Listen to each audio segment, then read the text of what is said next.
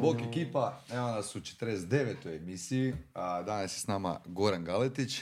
Bog, pozdrav. Goran je vlasnik web shopa Tvornica Snova, što je zapravo, mislim, piše da je startup, ja ne znam je li još uvijek startup, ovaj, izdavački startup koji se bavi eh, personaliziranim knjigama za djecu.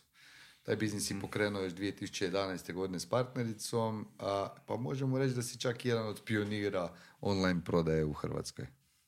Pa ovoga, zapravo, ono, mi, mi volimo reći za sebe da jesmo jedni od pionira, ali stvarno 2011. kad smo kretali, ovoga, tad se praktički ono web prodajem u Hrvatskoj nije bavio skoro nitko.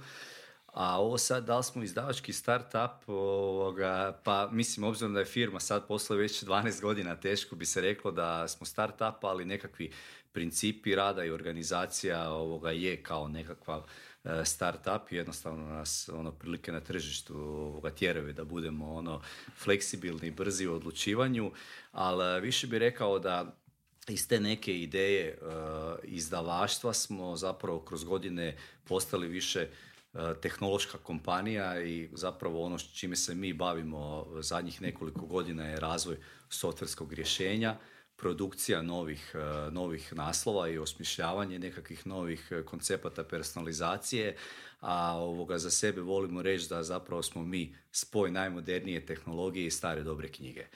Eto, tako Dobro, da. definitivno ste prvi koji su krenuli raditi te personalizirane knjige za djecu, ali tako? Pa na ovim prostorima definitivno da.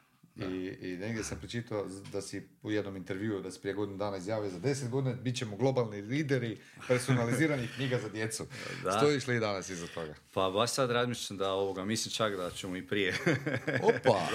ovaj, pa ne, mislim, e, kad, kad gledamo ono kako smo krenuli prije deset godina, zaista, znači, firmu smo osnovali Andrijana Majstorović i ja. Andrijana je inače ovoga, moja šogorica, tako da ovoga, je nastala ono ideja iz nekakvog našeg e, razgovora i bukvalno ono što se kaže, krenuli smo iz garaže sa 20.000 kuna moje ušteđevine, znači ono praktički od ničega, E, obitelj nam je posuđivala, prijatelj nam je napravio prvi web, drugi prijatelj prvu knjigu, Andrijana je inače pisac i ona piše zapravo sve ovoga, e, sve naše naslove, tako da ono, prije deset godina iz to jedno, ajmo reći, garaže smo došli sad do, do razine gdje sad radimo i ono sa ne znam, sa, sa velikim lancima poput Lidla gdje smo već ono skoro 200 tisuća knjiga prodali, tako da mislim da ovoga nije nerealno imati tanko, takvu ambiciju. Sad, da li ćemo biti vodeći ovoga ili ne, uh, vidjet ćemo, mislim možda i nije to sad toliko presudno, ali definitivno ovoga, mislim da ćemo biti globalni igrač i već sad je to zapravo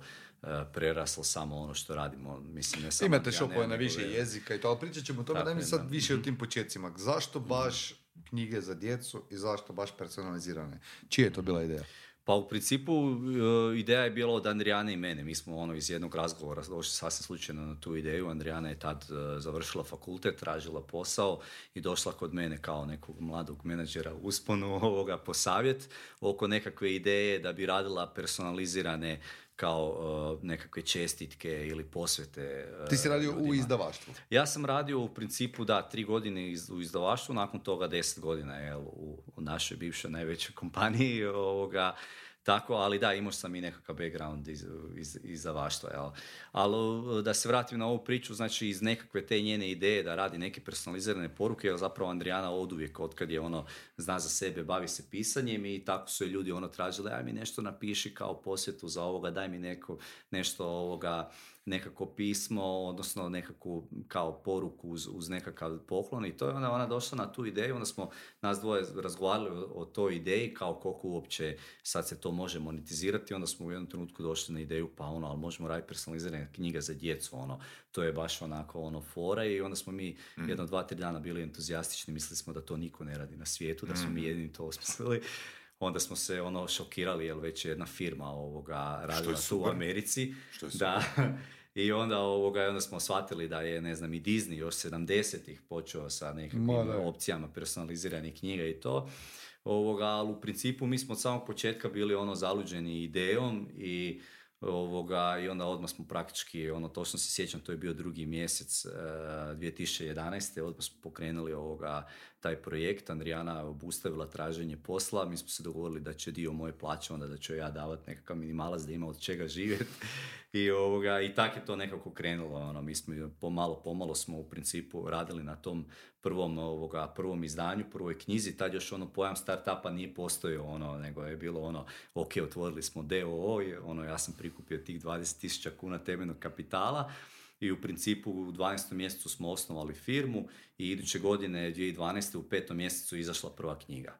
I tu je onda zapravo sve krenulo. Znači već ta prva knjiga, ljudi su to odlično prihvatili. Što znači, što znači personalizirana? Pa u principu personalizirana znači da kupac sam su kreira knjigu. Znači postoje neki personalizirani podaci ovoga, koji kupac unosi sad, znači, ok, od nekakvih tekstualnih podataka. Ajmo ovak, može ja imam biti... ono troje djece i želim kupiti istu knjigu koja je bila personalizirana za svakog od njih. Da, pa možeš, recimo, mogu bi pojed, za svako dijete pojedinu knjigu, ali mi imamo djecu za, recimo, za ono, dvoje, troje, čak do šest, mm knjigu za čak do šestero djece, jel? Ali poanta je, recimo, evo, ti bi unosio neke tekstualne podatke poput ne znam, imena djece, možda u nekim knjigama datum rođenja, možda neke bliske mhm. osobe, onda imamo zapravo nekakvu vizualnu personalizaciju gdje možeš prilagoditi lik djeteta, znači mm to mi zovemo avatari, znači ti možeš potpuno prilagoditi izgled, mm izgled djeteta, recimo sad ova zadnja, uh, zadnja knjiga koju smo radili sa Lilom, uh, Pričo kuharica, u principu ima 165 tisuća opcija likova. Znači, ono, boja očiju, mm kose, boja kože, oblik očiju, kod, kod tate imamo lik tate i mame, kod tate recimo brade, evo možemo ovako točno da izgleda kao Marisela, ovako ješ frizura, brada, ovoga boja očiju sve, da li ima naočale, tako da u principu korisnik znači unosi tekstualne podatke, E, prilagođava izgled e, avatara, da što mm. više e, sliči djetetu ili roditelju, ovisno ovoga ko se pojavljuje, ovoga, odnosno o kojem se naslovu da, radi u priči. Onda imamo opciju unošenja osobne posvete i do jedne fotografije koja se može staviti I kako to onda izgleda ta suradnja s Lidlom konkretno? Mm. Što ja kupujem u Lidlu? Dobro, ovo kod Lila je u principu malo specifična priča. Mm. Ovoga, to je zapravo, smo mi napravili suradnju s Lidlom gdje je Lidl gdje smo zapravo se uključili u Lidl loyalty program. Lidl konkretno za svakih potrošenih 900 kuna jednokratno ili šest kupovina za 150 mhm. kuna svojim korisnicima poklanja poklon bon i putem tog poklon bona mhm. korisnik na stranici Skuhaj priče svoje može besplatno naručiti personaliziranu Kako si došli do te suradnje? Pa ovoga, ja sam u principu u, u bivšoj firmi ono više godina radio na tim loyalty programima i mhm. išli smo dosta van na nekakve edukacije u Barcelonu, Berlin, Amsterdam, tako da sam znao zapravo kako u retailu funkcionira taj princip mm loyalty programa mhm. i imali smo već razrađenu neku, neku ideju oko toga. Ja sam još prije puno godina zapravo vidio to kao jedan od kanala distribucije. Ja. mm međutim, Samo si čekao da postanete spremni. pa recimo čekao sam da postanemo spremni. Jedna stvar, jer tu ipak treba isproducirati jel, ono, velike količine, nekoliko tisuća komada ovoga dnevno. A s druge strane, u principu, da, to sam Samo preko Lidla. ovoga, a s druge strane je bilo teško to, ajmo reći, nekom isprezentirati, da tako kažem, prodat priču.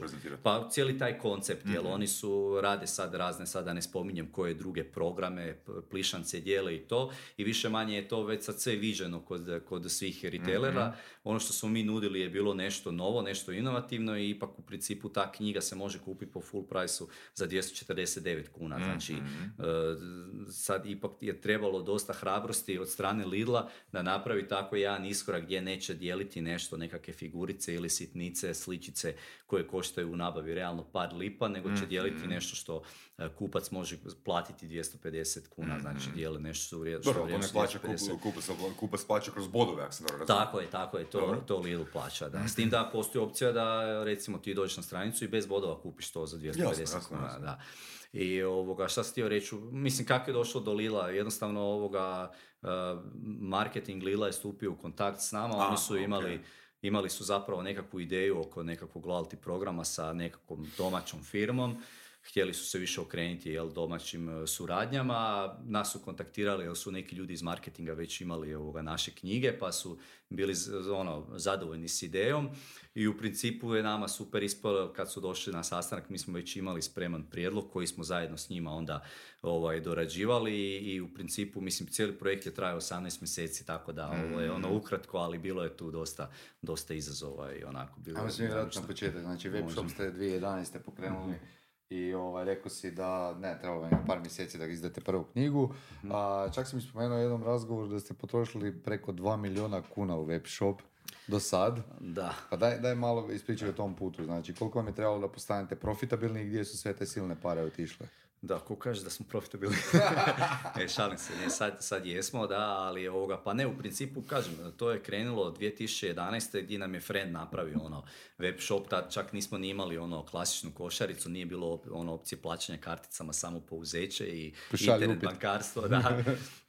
Ovoga, I onda kažem, kako je ono, kako je prva knjiga kad je krenula, mi smo od prve uspjeli zaraditi za drugu, od eh, prve i druge za treću, i onda je zapravo nekakav presudan trenutak bio kad smo izbacili četvrtu knjigu, ta smo već nakon prve tri smo knjige izbacivali po nekom našem ono nahođenju, šta bi se ljudima mm moglo mhm. svidjeti, i onda smo počeli anketirati kupce i onda smo zapravo na osnovu svaku sljedeću knjigu na osnovu tih anketa kupaca šta bi oni htjeli počeli ovoga izdavati nove naslove i zapravo već četvrti naslov knjiga Kak sam došao na svijet koju je u zadnjih tri godine u principu ovoga dobije svako peto novorođeno dijete u Hrvatskoj. Wow. Što ja mislim da je stvarno ono wow. penetracija koju nema ni jedan proizvod. Dobro, ali koliko, koliko uh, jeste 100% poslušali svoje kupce oko smjera kojim, kojim Pa dobro, ne bih rekao sad da smo ih 100% mislim, koliko je ta anketa ona dovela do, do, do, recimo, ne znam, promjene ili općenito definiranja smjera kojim idete? Pa ne, mislim da, da je ono, neću reći da nas je zaokrenula za 180, ali mm. ono, onako, mi smo imali nekakvu viziju u kojem smjeru ići,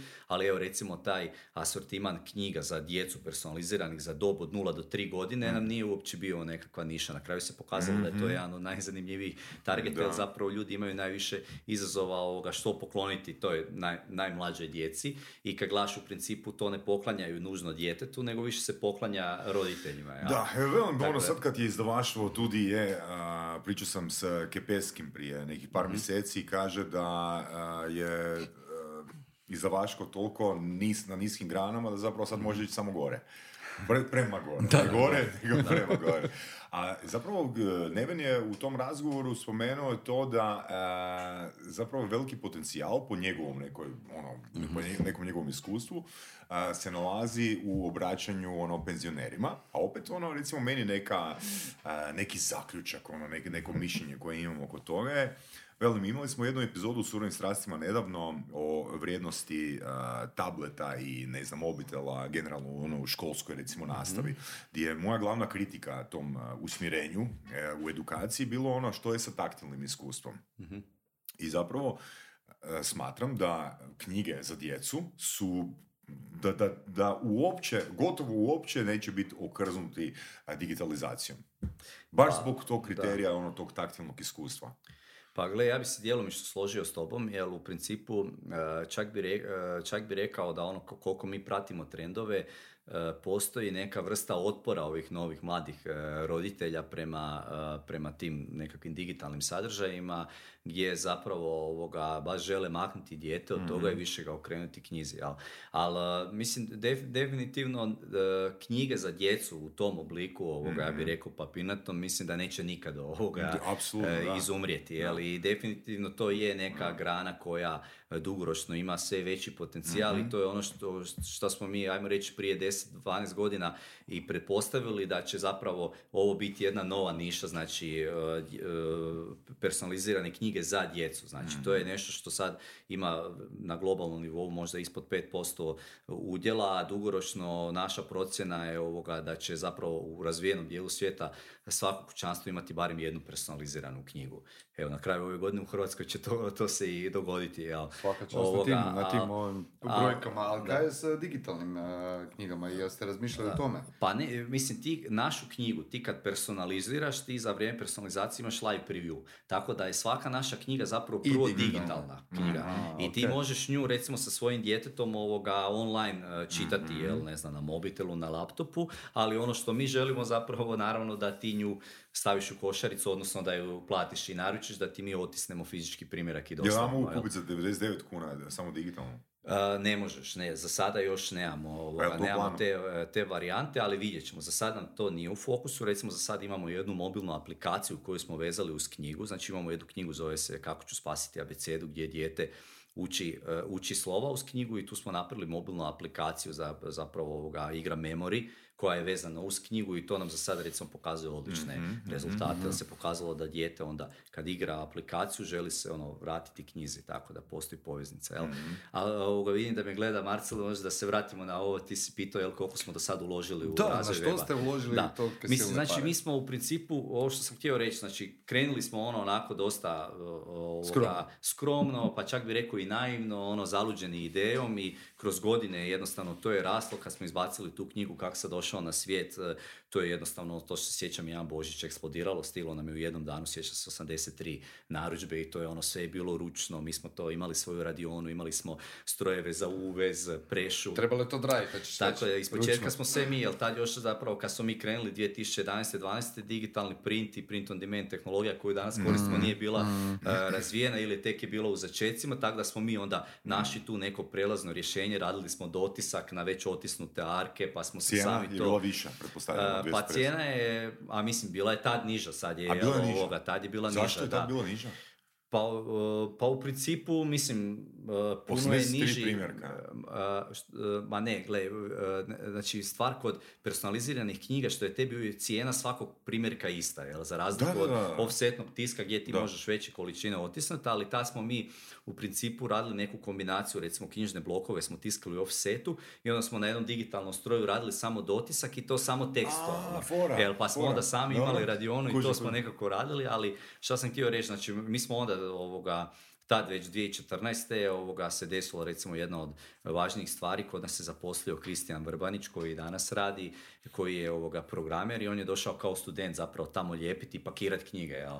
I onda ovoga smo razgovarali, on, Adriana, ovoga, ja s njim i razgovarali smo, ok, ovo nije više održivo, ono, gle, to treba biti, ono, kad dođe korisnik na web, da naruči knjigu, gotova grafička priprema sjeda na server, tiskara to samo vuče sa servera, knjiga ima nekakve bar kodove na sebi, prilikom pakiranja to se samo spakira, o, skenira, ono, izađe adresnica, spakira se, tak smo mi ono imali neku viziju, onda smo mi raspisali jedan dokument, ono, na 150 stranica, točno kako bi ovoga, to rješenje trebalo izgledati i onda je ovoga krenula potraga za ovoga za firmom koja bi to radila i onda je ono došao hladan tuš ovoga gdje su bile ono nekakve cifre boli glava E, naravno ono u to vrijeme firma nije mogla dignuti kredit i onda smo ovoga došli zapravo to je bila 2014. do dečki iz Infinuma oni su ovoga bili još tad mlada nabrijana ekipa i njima se jako svidio projekt. Mi smo dogovorili nekakvu cifru s njima. Ja sam otišao ovoga u banku, digao kredit na svoje ime, napravio pozemnicu na firmu. Jel, žena je kasnije saznala pa ovoga. I onda smo mi u principu tu neku prvu varijantu ovoga napravili i stvarno se dogodilo to, ono, kompletna automatizacija. Mi smo zapravo iz radione se preselili ono u pravi ured, ono samo sa računalima i stavili smo fokus ono baš na produkciju, prodaju i marketing, a ne više ono na, na, ovoga, na, na taj dio proizvodnje, potpuno znači outsourcan. I od onda zapravo kako je kako, su, kako je raslo broj naslova, kako smo dalje uvidjeli, jel, kad smo, ajmo re- reći, sredili tu tehničku stranu, koje su mane, šta još treba unaprijediti, koliko je zapravo dizajn postao ovoga važan, kako smo razvijali neke nove modele e, personalizacije, mi smo zapravo onda sve novce koje smo ovoga zaradili kroz te godine vraćali nazad zapravo u razvoj i unapređenje te kompletne web platforme, jer zapravo ovo što vidi kupac je samo jedan dio priče, ono što mi volimo reći da se prava čarolija se dešava zapravo u pozadini, jel, kad korisnik napravi narudžbu, onda je cijeli taj automatizirani proces i zapravo nas je to i dovelo sad do, ova- do ovoga e, da možemo surađivati sa Lidlom i obrađivati nekoliko tisuća ovoga knjiga dnevno bez nekog Znaš automatiziranog me tu, sustava. tu muči? Jel imaju korisnici tip fellere? Imaju i to ih imaju puno i onda zovu i kao ovoga, kao pa šta niste ispravili, vidjeli ste kao da je, da, tako, ali Kako moram rješavate? priznat ovoga da, da, je, da je manjih, pa mislim mi izlazimo tu susret ili, ili Imate zavisi- kontrolu kvalitete nekakvu. pa ono. ne, ne, do te razine ne i postoji zapravo, ajmo reći na, na webu, postoji ono upozorenje korisniku, recimo to tako upozorenje, odnosno napomena da će se knjiga tiskati točno onako kako su oni ovoga uh, kreirali i onda postoji zapravo tu provjera Neki podataka preview, koju korisnik ono. tako je potvrdi, plus još korisnik dobije u mailu potvrde narudžbe, mogućnost da u roku od 4 sata ode i da promijeni Jel ovoga to znači da je sad gre- gre- greška nula? Grešaka nula? Ne, ne, i dalje ima, ima svakakih I kako ovoga- pristupate? Pa, kako pristupate? ma mislim i uvijek, kažem, pristup, ono, nastojimo izaći korisniku u susret i dajemo tu sad, ono, po, po nekoj puno povoljnijoj cijeni da ponovi knjigu ili mi Čisto da zavisi... troškove tiska ovoga. Pa upravo tako, da, nije ono sad, nije, nije poanta Da, sad, da, ovoga, ja znam ono, mislim, kažem, opet sad ima korisnika koji budu ljuti, pa ono, onda na tras pilotu daju jedinicu, jer kao nismo mi primijetili da je, ne znam, on Da. stavio ti feler i to, Da. ovoga, tako da se zavisi opet i kako korisnik pristupi sad, Mm, znači, ali ono, uglavnom, mislim, iz- izla- izađemo u susret i nije, nije nam u interesu sad, jel da neko, Pa gle, sad jel još ipak možete. djeca dobiju to, Ali ovoga, sad da. još možete. Zamisli ono 10.000 narudžbine. ono. Pa dobro, istina, mislim, to je sad, a gle, ono što je zanimljivo, recimo to što se vidi naši korisnici tu u Hrvatskoj, puno više uh, su skloni zvati telefonom, uh, raditi takve nekakve naknadne Nego izmjene, vani, nego... a gdje imate nego sve, vani, gdje imate sve ovaj shop? A, znači, imamo shop osim u Hrvatskoj, u Srbiji, u Poljskoj i Njemačkoj i Austriji. Ja, ali samo da kažem ovo, da, u međuvremenu zapravo kroz ovih par godina mi smo, ovo što sam rekao, znači sve što smo zaradili smo vraćali nazad u znači, razvoj novih proizvoda, u, u razvoj web platforme i ovoga, i o, dobili smo i neke investicije koje smo onda također dodatno ovoga, uložili, tako da ta cifra sad je i prešla 2 milijuna. Dobro, kuna ali do tu ne pričamo samo uloženo. cifru za development, pretpostavljam da su tu i tekstovi, prevodi i to sve kaj ste trebali Pa ne, napraviti za zapravo web. pričamo baš o developmentu, još imamo da i Ok. još i druge, To je druge, custom ovoga, platforma. To je custom s tim da su ove neke statične stranice su u principu na WordPressu, jel, Mhm. koje su landing page-evi, product page-evi, ovoga, home page i to, koji su, dobro, mi ih više zovemo marketinške Koliko stranice. vi jel. knjiga morate prodati dnevno da budete u plusu? Pa dobro sad, ovoga, znaš šta je zanimljivo kod tog pitanja je zapravo pitanje koliko trošimo, uh, kol- koliki je ovoga trošak akvizicije po, po Da, proizvodu, koliko jel? je trošak Znači, akvizicije? sad trošak akvizicije može varirati, jel? on može biti od ovoga jedne kune bukvalno, jel, ako sad ue ugasimo Dobro, ali u prosjeku, pričamo, ajmo pričati o prosječnim nekakvim Pa, ciframa. pa ajmo reći da, da se on kreće između 10 i 15 eura. Ok, Dosta, znači, jer vaši proizvodi nisu skupi. Znači, ako sam dobro razumio, a ti me ispravi, Da. dakle, a, sa akvizicijom praktički pokrivate ono trošak prve kupnje. Pa, To, gle, sa- to je trošak Ili prve ste u kupnje, plusu? Trošak prve Pa kupnje mi smo sa akviziciju. tom akvizicijom mi jesmo ovoga u plusu, ali ti kad gledaš sada, uh, mislim... Uh, Čekaj, nekakve- plusu čega? Ukupnom plusu? Pa ajmo reći da mi gledamo profitabilnost po prodajnoj knjizi. Mhm. jel? Uh, I u principu sad je nama i dalje Hrvatska nekako glavno, glavno tržište. Mi uh, ovaj postav koji imamo sada, znači desetak ljudi direktno zaposlenih u firmi plus još cijeli ekosustav, znači 20 do 25 ljudi radi na projektu svakodnevno uh, se ne može pokriti za, zapravo sa ovim, uh, sa ovim prihodom samo iz Hrvatske. Ali zato i jesmo se okrenuli uh, o- ovakvim nekakvim prvo prijašnje godine investicijama, a sada nekakvim suradnjama poput Lidla i poput razvoja franšize gdje u principu ovoga, na- nalazimo načina da, e, da budemo profitabilni. Jel? A, samo, samo još, s obzirom da si spomenuo uh, customer acquisition cost, uh, dakle, uh, uopće, uopće nemam nikakvu ideju koji zaključak bi donio, koji, koja ideja bi mi pala ono na pamet. A, znači, da li uopće postoji, ali pretpostavljam da postoji kad si spomenuo CAC kao ključan kriterij, lifetime value of a customer. Pa, k- kod nas... Dakle, ako ja imam troje da, djece i ako svakom djetetu naručim ono tri knjige, Mhm. hoću li ja opet biti kupac?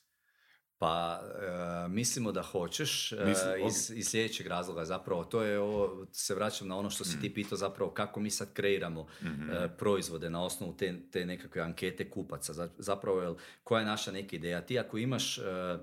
ako imaš jedno dijete ili nebitno troje djece, mi pretpostavljamo da ćeš ti kupiti jednu knjigu za njih i Ok. eventualno još jednu. Jel?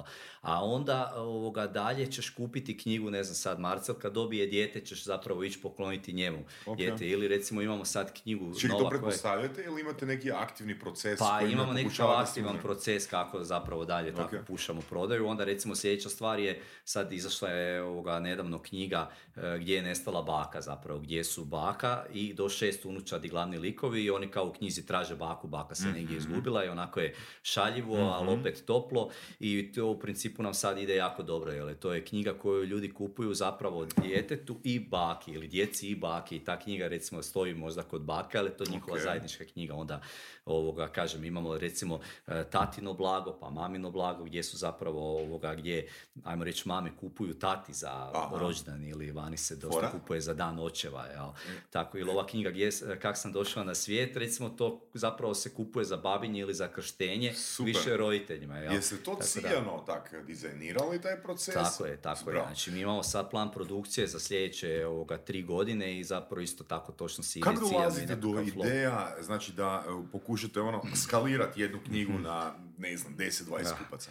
Pa mislim, mi, e, svaka knjiga ovoga, e, se radi tako da imamo, ajmo reći, nekakve ajmo reći, postoje znači ne- nekakve te radionice koje radimo, koje su, koje rezultiraju nekakvim anketiranjem Mhm. kupaca i tako i onda dođemo do nekih tema koje želimo obraditi. Recimo Mhm. jedna od tema definitivno koju smo htjeli obraditi je recimo djetetov rođendan ili ovo znači baka, odnosno knjiga za Mhm. baku i za djecu i onda ovoga imamo tim produkcije Mhm. koji u principu dođe sa nekakvim prijedlogom i onda mi cijeli tim, znači tu sudjeluju marketing i produkcija i, i Kristijan sa svojim timom kao tehnička strana ovoga razgovaramo jel, o sad o modelu personalizacije, o poruci knjige, e, da li će to sad biti više šaljivo, više osjećajno i tako, znači onda se gleda recimo tim produkcija jako pazi e, na stil ilustracija, znači ne može biti sad, recimo to je bilo baš izazov sada, ono, za knjiga je za baku, sad da li će to biti full realistične ilustracije kao sad u ovoj kuharici za, e, za Lidl, gdje u principu ti prilagodiš izgled lika da fu- Mm, totalno ovako izgleda recimo kao, kao stvarni, stvarni Mm. lik. Kod bake recimo se više išlo na ovaj kartun ovoga Mm, dio, mm, znači jel mm. nekom baka može imati 50 godina, a nekom Nekom ima sto, da. 80, jel tako da imamo dvije verzije, punašnu baku i tanašnu, ali ono, išlo se više znači na taj jedan stil i kažem i općenito recimo taj jedan produkcija je ono zapravo srce poduzeća. Ok, to je ali, ono- ali ono što mene zanima, ono, mislim, koliko ste do sada ono, tih različitih ono, priča osmislili? Sad imamo, mislim imamo 12 naslova Ok, više. znači u 11-12 godina imate 12 naslova. E, Je li bilo koji od tih naslova ono, baš podbacio? Po vašim kriterijima. Pa, mislim, ne, bi- e, pa svaki, neki se prodao više, neki manje, Ok. ali ima ih da su podbacili u smislu u nekakvom očekivanju prodaje, šta smo mi Mhm. mislili, koliko će se e, prodavati, pa je to flopalo, s tim da ove neke naslove, recimo stare, sad mi polako izbacujemo, već smo, mislim, dvije ili tri knjige izbacili iz prodaje ili Zašto? neke smo redizajnirali, pa jednostavno se koristile možda neke stare tehnologije kad je došla, znači, nova Mhm. platforma, nije to podržavala i nije nam onda E, nismo zapravo mi bili tad zadovoljni ono sa e, recimo pozicijom teksta, sa ilustracijama i tako dalje, jel nije bilo dovoljno dovoljno moderno recimo, jer mi isto ono što je jako važno kod izrade e, tih, jer mi u principu, ovo što si ti malo prije rekao, znači mi ne gledamo sada na, nama da nam je konkurencija druge knjige za djecu ili se ne uspoređujemo sa tom ovoga, sa tom branšom, mi više gledamo neke ostale proizvode, možda nam je Lego recimo veća konkurencija, jel, znači nama je drugčiji pristup ovoga koncept e, razvoj proizvoda, jel, znači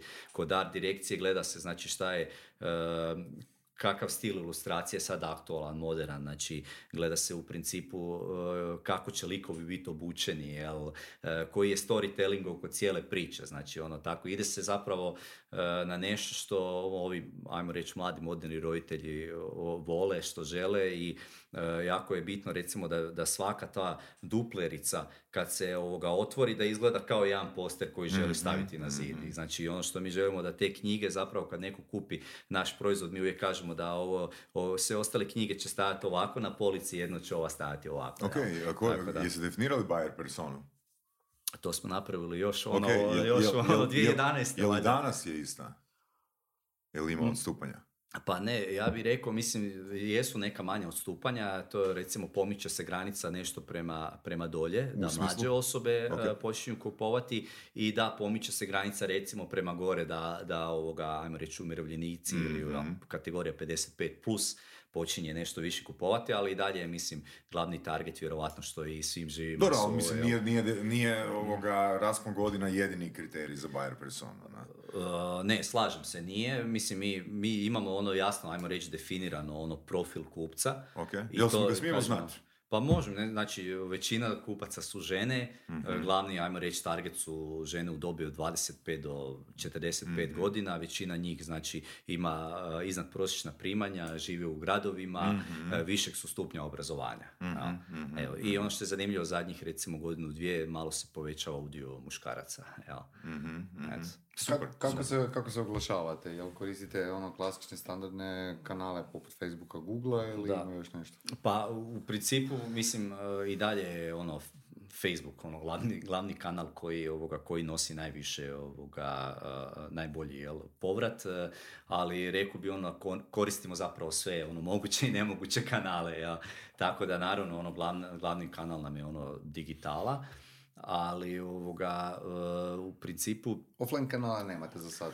pa, e, mislim, nekako ne offline aktivnosti, evo, bio, prisutni smo bili sad na Interliberu gdje smo Mm. ono, više prezentirali, nismo ništa Mm-hmm. prodavali, nego smo prezentirali tamo ovoga, svoje proizvode, e, onda imamo nekad promocije knjiga, to su nekakve ovoga, Mm. offline aktivnosti, ali kažem, mislim, jednostavno koliko god da ti uložiš u nekakvu offline aktivnost, kad staviš taj novac u, u ovoga, u digitalu, vrati. to je tako Da, je da, da, da reci ovoga, a, evo, imali smo jednu gošću prije dva tjedna, a, Barbaru, ne? Mhm. I sad, jel nam možeš reći koji je udio ono u kupnji kod, recimo, organskog prometa? Od svih aktivnosti koje radite. E pa to je baš, evo, baš smo kolega koji nam vodi marketing, ja jutros ovoga imali e, nekakav razgovor oko strategije za ovoga e, narednu godinu i to. Tako da e, u, u principu teško je sad čak procijeniti taj organski doseg jer ti moraš braniti svoju ključnu riječ. Jel, recimo tvornica snova sad da ne spominjem koji sve jel neki izdavači se e, zakupljuju to, da li svjesno ili nesvjesno, jer smo mi već postali ono relativan pojam i za e, knjige za djecu. I ovoga, jednostavno ovoga, ti to ulazi, znači kad neko ono, ugugla tvornica snova, prvo se ono, pojavi naš oglas i jednostavno kliču, kliču na taj dio. Jel? Tako da ovoga, e, da, da bi rekao da... moramo kucati da, da, da biste mi vi bili na prvom mjestu? Personalizirane knjige Pa za recimo djecu? personalizirane knjige za djecu ili personalizirane knjige ili tvorica snova, s tim da imamo Jasno. mi, ne znam, poklon za babinje, za krštenje. Znači dosta radimo zapravo na kontentu, na Mhm. dijelu bloga di pokušavamo i na nekim drugim ključnim riječima jel biti visoko pozicionirani, ali ajde da skratim priču, sad taj organski dio uh, nismo ga uspjeli točno izračunati jer je puno parametara, ali ja bi ovako ono rekao da, da on sigurno sudjeluje sa nekih 50%. Opa! Ja. Organski znači 50%. Pa ja bih Pa, rekao wow. sigurno, da. A, re- a dobro, rekao si mi da imate neke portale preko kojih uh, dolazite do novih lidova. Jesu To, va- to je vaš, E, vaš Pa da, mi portal? imamo, recimo, mi smo pokrenuli smo portal, odnosno pokrenuli smo kampanju Čitaj svojoj bebi, koju mi upravljamo, Mhm. je li ona indirektno znači, nam služi za skupljanje ovoga a, lidova. Onda imamo još neke druge, recimo, aplikacije, odnosno stranice koje radimo. To su perso- besplatno personalizirano pismo Djeda Mraza, besplatna personalizirana Mhm. bojanka i tako, ne znam, čestitka, tako da puno se zapravo sad tu nekakvih alata koristi, puno je različitih kampanja, puno je kontenta, puno je gen, influencera. to lead gen materijali? Uh, jesu sve, miks je Sve. svega, ali da, ono, mislim, ono, kažem, mi- miks je svega i, i mislim, tu je užasno je puno aktivnosti Mhm. i u, u konačnici mi, ono, kad radimo budžet, ono, uh, teško da sada gledamo po kanalima, jer ono, posebno kako koji algoritam Facebook sebi pripiše nešto. Ma jasno to, ali ajmo sebi, pričati o tržištima. koliko al- da. trošite u Hrvatskoj, koliko vani. Pa, uh, znači, što se tiče zapravo vanjskih tržišta, to je, uh, to je zapravo i dalje u nekakvoj fazi Testiranje. E, pa rekao bi testiranja. Mi smo recimo plasirali i u Njemačkoj, i u Poljskoj i u Srbiji već nekoliko tisuća knjiga, ali ovoga, e, nemamo sad mi toliko e, kapitala ili nismo spremni baš sad uzeti to, toliko novca da, da stisnemo tamo gaz do kraja. Pa to me zanimalo, I- je li tamo skuplji, ono, Pa, customer acquisition cost, je veći? U Njemačkoj i u Poljskoj je stravično skupo. U Njemačkoj je to nevjerojatno. A Znači, ista sve vam je cijena 10. proizvoda. Uh, Pa recimo, i kad smo testirali cijenu, čak cijena nije presudan faktor. Pa zato Ja. kažem, možda ne Da. mora biti ista cijena proizvoda ako prodajemo Da, vani. Pa mislim, tu je zapravo je najvažnija u konačnici cijena e, na kraju jel, troška akvizicije. jel. I, ovoga, I mislim, e, kažem, mi smo, mi smo pokretali smo neke kampanje i recimo, evo, iskreno, otvoreno u Njemačkoj smo ono možda jedan put, dva put uspjeli napraviti neku kampanju koja nam je bila na nuli. Jel, Pa tako dobro, da, Mhm. ali ako imamo lifetime value, mislim, a od uh, tisuću kupaca, Dobro. uh, koliko njih uh, se odluči na kupnju broj dva? Jel imate te podatke? Pa imamo, zapravo mi, mi pratimo kroz nekakav period od 15 mjeseci, jel tak je naš loyalty program namješten, ali u principu ajmo reći da nam se 15% kupaca ovoga u tom nekom periodu vrati. Ali e, samo da se vratim na ovo, znači šta je, e, zapravo proizvod sam po sebi je vrlo kompleksan za prodati, jel ti kad gledaš sad ako ćemo objektivno kom treba personalizirana knjiga za djecu, jel? znači to je e, ko- korisnik to kupuje iz čiste emocije. Znači proizvod je zapravo dosta kompleksan, težak za prodat, sam po sebi skuplji je od, e, od obične e, knjige jer je personaliziran, e, kompleksan je za narudžbu, znači trebaš uložiti nešto truda personalizirati i još znači moraš ga čekati jer ipak se on izrađuje po narudžbi i di ga ovoga ti čekaš 5-6 dana da ti dođe, jel? tako da ima zapravo jako puno izazova kod prodaje takvog proizvoda i tu je ključno zapravo dobra edukacija nekakvog e, korisnika šta to je i šta će on dobiti, tako da ovoga, što se tiče vanjskih tržišta e, e, moram priznati da, da, da tu smo se okrenuli više ovoj strategiji širenja putem e, franšize. Bilo nam je bitno otvoriti nekoliko tržišta da mi sami uvidimo koji su zapravo e, troškovi e, lanča na novom Ček, tržištu. znači imate franšize trenutno? E, nemamo još, sad, sad To je franšizu od, tako je, to je sad praktički od, od 2023. sad evo. Jel radite sami? dogovorene. E, E, ne, tu smo? Andriju Čolaka smo angažirali koji nam je ovoga tu ono stvarno evo ako gleda pozdravljam ga ovim putem, on nam je stvarno super ovoga projekt pripremio i, i tu smo i mi zapravo htjeli da to ono napravimo stvarno na, na top razini jer vidimo veliki potencijal e, u tome. I to je zapravo prodaja franšize e, je, zato sam i rekao da smo više tehnološka firma jer mi tu više zapravo prodajemo nekom naše tehnološko rješenje Ok. i, ko, su, i u ko su principu idealni a, zakupci franšiza? Ovoga, pa definitivno neko ko se bavi e-commerceom, koji ima već razvijen sustav ovoga A ne netko koji ima recimo tiskaru ili izdavačku Ni kuću. pod razno, ne. Ako ima izdavačku kuću, ne. Ne, ne, Ne? ne, ne, znači ne, klasični izdavači i taj mindset definitivno ne, znači ovoga, već su nam se nudili neki iz Crne Gore, Bosne i to, ali ovoga, definitivno ne, nego baš kažem, tu je puno važnije neko zapravo ko razumije digitalni marketing, ko razumije e-commerce ovoga, i ko u principu već ima razvijen taj ekosustav i ovo što sam rekao, ovaj target koji, koji sam spomenuo malo prije, više manje kad gledaš, svi imaju isti taj target, znači i neko ko vani već ima ne, jedan ili možda više web shopova sa tim targetom, on će puno lakše plasirati ovoga dodatno ovoga dodatno. jel smijemo pričati o novcu konkretno? Koja je cijena a, franšiza? Pa to sad ne bi ovoga, ne bi- imamo, mi imamo to izdefinirano, ali to sad ne bi, to, to smo definirali da će nam biti zapravo nekakva poslovna tajna i, Ok. i to će ovisiti zapravo o da sad veličini. recimo dođe upit a, i da Mhm. netko želi kupiti master franšizu za Njemačku. Biste li bili zainteresirani za prodaju master franšize, ne? Uh, da, i viš, Njemačka je prva po redu sada ovoga, Mhm. oko koje mislimo ovoga, raditi franšizu, ali ono što je zanimljivo, recimo mi nemamo taj koncept master franšize, obzirom da smo mi web shop, znači mi prodajemo zapravo za cijeli teritorij Njemačke. Jel, znači, Pa to ne može znači po defaultu je samo, tako je. Znači, ne može, upravo tako, da, ne može sad neko kupiti samo za Bavarsku, karikiram, jel? Dobro. Tako da će cijena ovisiti zapravo o tome da li su to već ova tržišta koja smo mi već lančali i Mm, već razvili ovoga brand tamo, jer mi znači za svako tržište imamo poseban Mm, ovoga brand i želimo se za svakom tržištu pozicionirati kao lokalni igrači. Jel? Ok, ako ja sam iz Njemačke i uzmem franšizu Mhm. za Njemačku, e, da li automatski mi pripadaju i postojeći kupci iz baze? Apsolutno, da. Fair. Apsolutno, da. Fair. Jel ima konkurencije tamo? Pa ima, da, ima, ima. U, u Njemačkoj ima, ovoga, ne, sitno nešto u Poljskoj i u principu ti ne možeš, ono, recimo za ključnu riječ personalizirane knjige tamo, ovoga, to ako si neoprezan tebi ovoga, u jednom dopodne vode tisuću eura da si prodao dvije knjige. Tako da, ono, jako je dinamično tržište i u principu ono, na, naša iskustva su da, ovoga, da ti ne možeš doći sad sa 10-15 tisuća eura i možeš sa tim novcima možeš dobro istestirati i Mhm. postaviti stvari na mjesto da funkcioniraju, ali ono napraviti posao da bude profitabilan ovoga, Evo, da sad dobijete teško. mi- mi- 10 milijuna eura Mhm. investicije. A, Kako biste taj novac rasporedili? Pa prvo ne treba nam trenutno toliko investicija, Ok. ne bi išli, ali, Onda- ali ovoga, ne, definitivno, da. O, pa ne, definitivno bi nastavili ovaj smjer sad koji Mhm, smo definirali. Znači imamo kanal o, B2C, znači e-commerce koji razvijamo u Hrvatskoj i u regiji koji nam je jako bitan da zadržimo znači to nekakvo znanje da budemo up to date sa svim aktualnim stvarima, da možemo Mhm. mi sami zapravo i za buduće franšizere razvijati te nekakve e, koncepte koji će, koji će biti presudni kod, e, kod prodaje. E, drugi, drugi model je ovaj business to business koji imamo jel, sad na primjeru sa Lilom i treći je franšiza i zapravo to Mhm. su neka tri smjera poslovanja koja, ovoga, koja smo definirali koji će vrijediti ovoga sljedećih e, sigurno ovoga 7-8 godina i s kojima ćemo postati lideri ovoga, na globalnom tržištu. Svaka čast. e, a, Super. evo.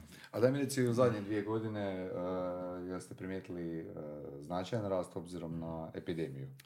Pa, znači, ovako, ja bih rekao, nama je 2020. bila ono stvarno bomba.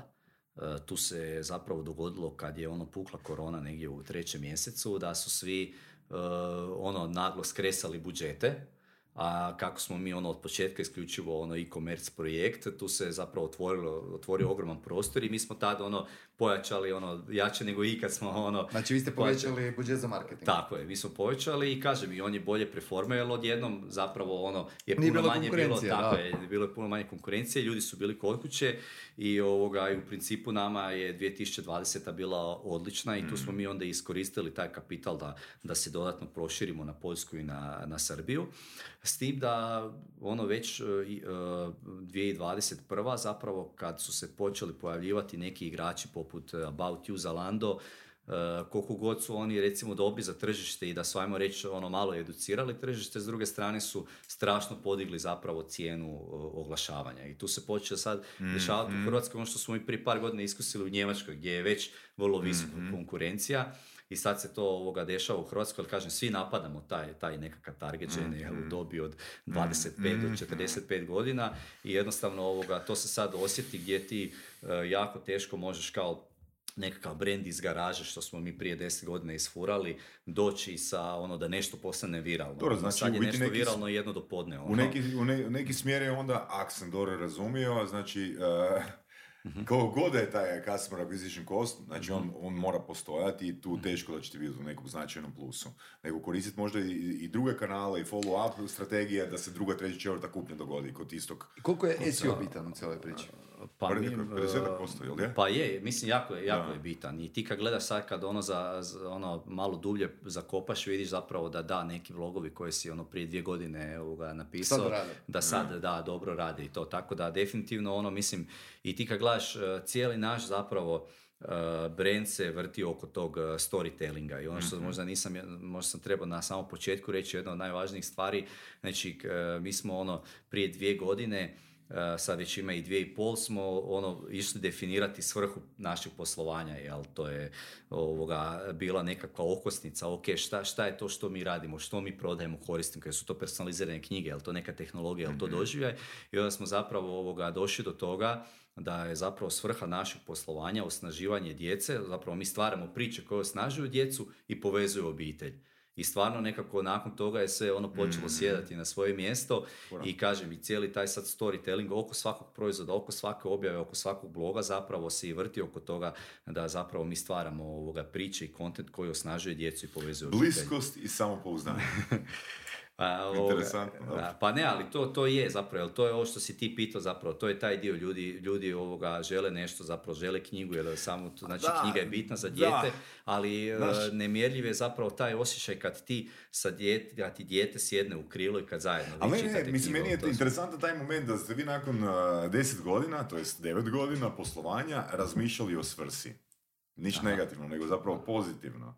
I ono u biti što sam u, u razgovoru s tobom i u par nekih primjera koji su se čudom ili ne čudom zaredali u zadnjih mjesec dana, sam shvatio da zapravo nekad tu svrhu, ono, naš unique selling point treba dignuti u abstrakciju. Mhm. Možda razmišljamo pretehnički, znači nisu personalizirane knjige za e, djecu, znači što je vrlo, vrlo konkretno, nego ono nešto što se ne znam, gdje je ključni pojam osnaživanje. Znaš, Pa je, ili blisko. da, Skužiš? povezivanje, što, je, što, je, što je riječ koja je baš zbog svoje abstrakcije a, puno lakše ju možemo tumačiti sami sebi kao roditelji. ne? Da, pa ne, pa slažem se. A ti kad gledaš, mislim, sama ta, uh, taj pojam personalizacije je vrlo abstraktan korisniku. I, I mi smo radili zapravo, mislim, i nekakva testiranja gdje se pokazalo, ovoga, ne se sad otkriti tako neka konkurencija gleda, ali se pokazalo da zapravo korisniku sama, sam pojam personalizacije ne znači nešto, jel, ili mu je Što preabstraktan. mu znači? Pa ovoga, pa ono, jednostavno, kak bi rekao, ono, neće, ovaj, CTR je pre, preslab na njega, znači ne trzaju na to, više recimo će trzati na nešto unikatno, jel, ili jedinstveno, ali kažem, personalizirano, ti danas šta može biti personalizirana majica, šalica, jel, znači, a ovo je ipak e, personaliziranu knjigu ne može svako napraviti, znači tu moraš imati neku tehnologiju, moraš imati znanje i A š- to, tako da ovoga, tu, kažem, tu smo mi na neki način, ovo što ti kažeš, mi smo bili prisiljeni naći tu neku svrhu, jer smo shvatili u nekom trenutku da je to prelaslo Kako nas ste i da mi... shvatili? Kako ste to shvatili? Pa, Što je prethodilo Pa mislim, prehodilo je to da smo, ovoga, da smo, ajmo reći, eh, počeli smo raditi na tome 2018. kad smo riješili taj tehnički dio. I kad smo njega posložili, počeli smo raditi zapravo Mhm. Na višoj svrsi. Na višoj svrsi, odnosno na marketingu, na Da, da, dizajnu da. i ono to je išlo do te mjere recimo da kako je tad ono Instagram postao aktualan, eh, sve su se dječje knjige tiskale i dan danas se većina tiska na sjajnom papiru. Ali Mhm. to jednostavno, taj sjajni papir nije dobro izgledao na Instagramu, na fotkama. Mhm. I znači mi smo išli do te mjere da smo promijenili zapravo papir, da se Mhm. tiskamo na mat papiru, da smo promijenili više nije uspravan format novih knjiga, nego je položeni koji puno atraktivnije, bolje Mhm. izgleda i, i kažem i veći je naglasak zapravo na, na dizajnu, Znači ne samo na ilustracijama, nego na dizajnu cijelog proizvoda, ovo što sam rekao. Znači svaka duplerica mora izgledati kao Super, poster. ok. A što misliš, su te sve navedene ono, tehničke, e, ne znam, tehnička šmirglanja, podešavanja? E, Kol, koliki je utjecaj u prodaji ono u samoj priči, u, u vrijednosti te priče? Mhm. Znači da nije samo ono bliskost, ok, sviđa mi se pojam, a, sviđa mi se pojam osnaživanje. Pa sad, ako vi e, utječete sa svojim a, knjigama, sa svojim produktima na osnaživanje, ja mislim, ne moram biti uopće u pravu, da bi, ja bi kupio knjigu, Mhm. a, znači koja se baš bavi ono sramom. Jel imate takve knjige? Pa dobro, znači ovo Zna- sad... Kaj želim da. Reći? Mislim, s- svaka, sva- skoro svako dijete, neću reći svako dijete, ali prolazi kroz neku fazu di je, di, di je djetetu sra, sram Da. nešto napraviti. O, sram me odgovarati ispred ploče, sram me pjevati pre, da me... Znači, da. ima li neki takav motiv di je ono, kroz taj storytelling, uh, ili bi to bilo možda predirektno da je lik mog djeteta unutra? Pa to bi definitivno bi bilo predirektno Ne, i mislim to. sad nećemo možda ulaziti toliko ovoga, u detalje, ali načelno ta te- kategorija koju si ti sad spomenuo, Mhm. to spada u kategoriju problemskih ovoga, slikovnica.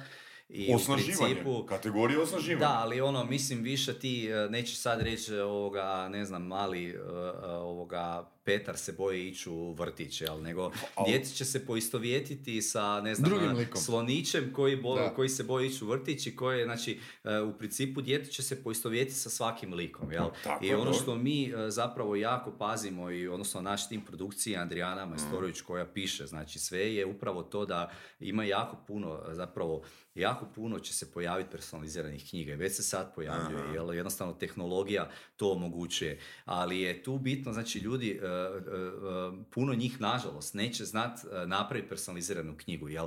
Vrlo je tanka linija tu između osnaživanja djece i podcjenjivanja djece. Ok, ok, Jel? ok, ok. Znači, ko, koji je next level te priče? Znači, next level te priče bi bilo ono što AI sad radi, znači ja ukucam nekoliko pojmova i AI mi eh, izgenerira ono fotografiju koju ono, wow, e, ono, približno to sam ja u svojoj glavi zamislio. Dobro. Znači, recimo, ja mogu doći na, na, na sajt sa personaliziranim knjigama i napisati ono, ne znam, Marcel, um, sram kod, uh, istu, kod odgovaranja pred pločom i slično. Znači, da li to ono next level? I da mi, recimo, AI izgenerira ono priču na temelju koje će biti upakirano storytellingom da, ne znam, dijete X se osjeća samo pouzdanije prilikom ono izlaska na ploču. Pa ne znam, nisam Mislim, iskreno, meni- meni nismo to ono- razmišljali meni da je to- sad o, kužiš, o jer u biti da. ono idemo, idemo ono Da. problem solving. Ja nisam Da, sad da. mislio ono konkretno uh, o podcjenjivanju djeteta. Nego ono, imali smo, ne znam, Sašu kojem je bilo ono, Mhm. problem odgovarati pred pločom, bla, bla, bla, i onda je Saša ono radio ovo, radio je ono, Da. pričao je s ovim, pričao je s ovim i danas ono Saša nema problem. Mislim, nije to nikak Da, da, diskriminirajuće ono za dijete.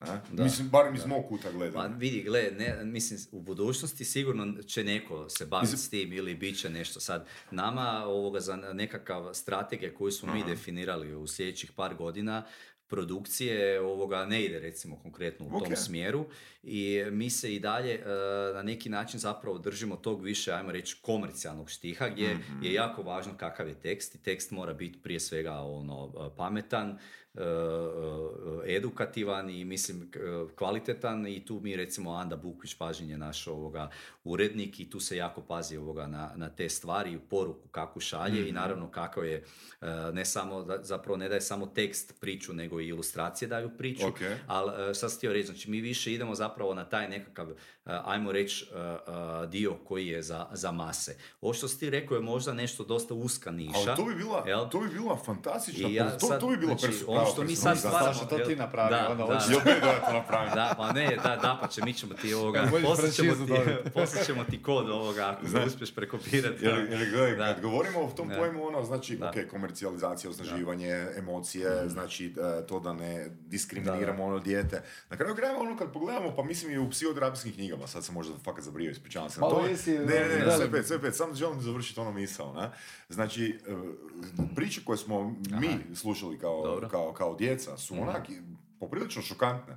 Ne? Znači, Vuk koji ima, ne znam, bakicu u trbuhu i bla, bla, bla, da ne idemo sad u detalje. Da, da. I ja sam ono, bio jako protiv toga, ono, pogotovo jer sam završio faks koji sam završio i imali smo slične predavanja na tu temu i diskusije i tako dalje.